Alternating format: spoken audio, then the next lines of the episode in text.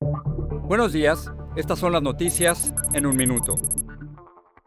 Es martes 8 de junio, les saluda Rosette La vicepresidenta Kamala Harris llamó a los guatemaltecos a no emprender un peligroso viaje para migrar ilegalmente a Estados Unidos tras reunirse con el presidente de Guatemala. El gobierno anunció la creación de un grupo de trabajo para aplicar la ley contra la trata y traficantes en México y el Triángulo Norte. Harris sigue hoy con su agenda en México.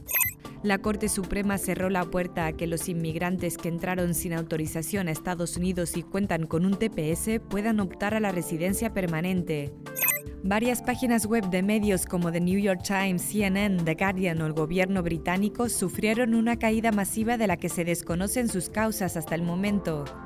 Agentes de inteligencia de la Policía del Capitolio detectaron ya a finales de diciembre del 2020 publicaciones en redes sociales en las que se hablaba de un complot para asaltar el edificio semanas antes del ataque, según el reporte de un grupo bipartidista de senadores. Más información en nuestras redes sociales y univisionoticias.com.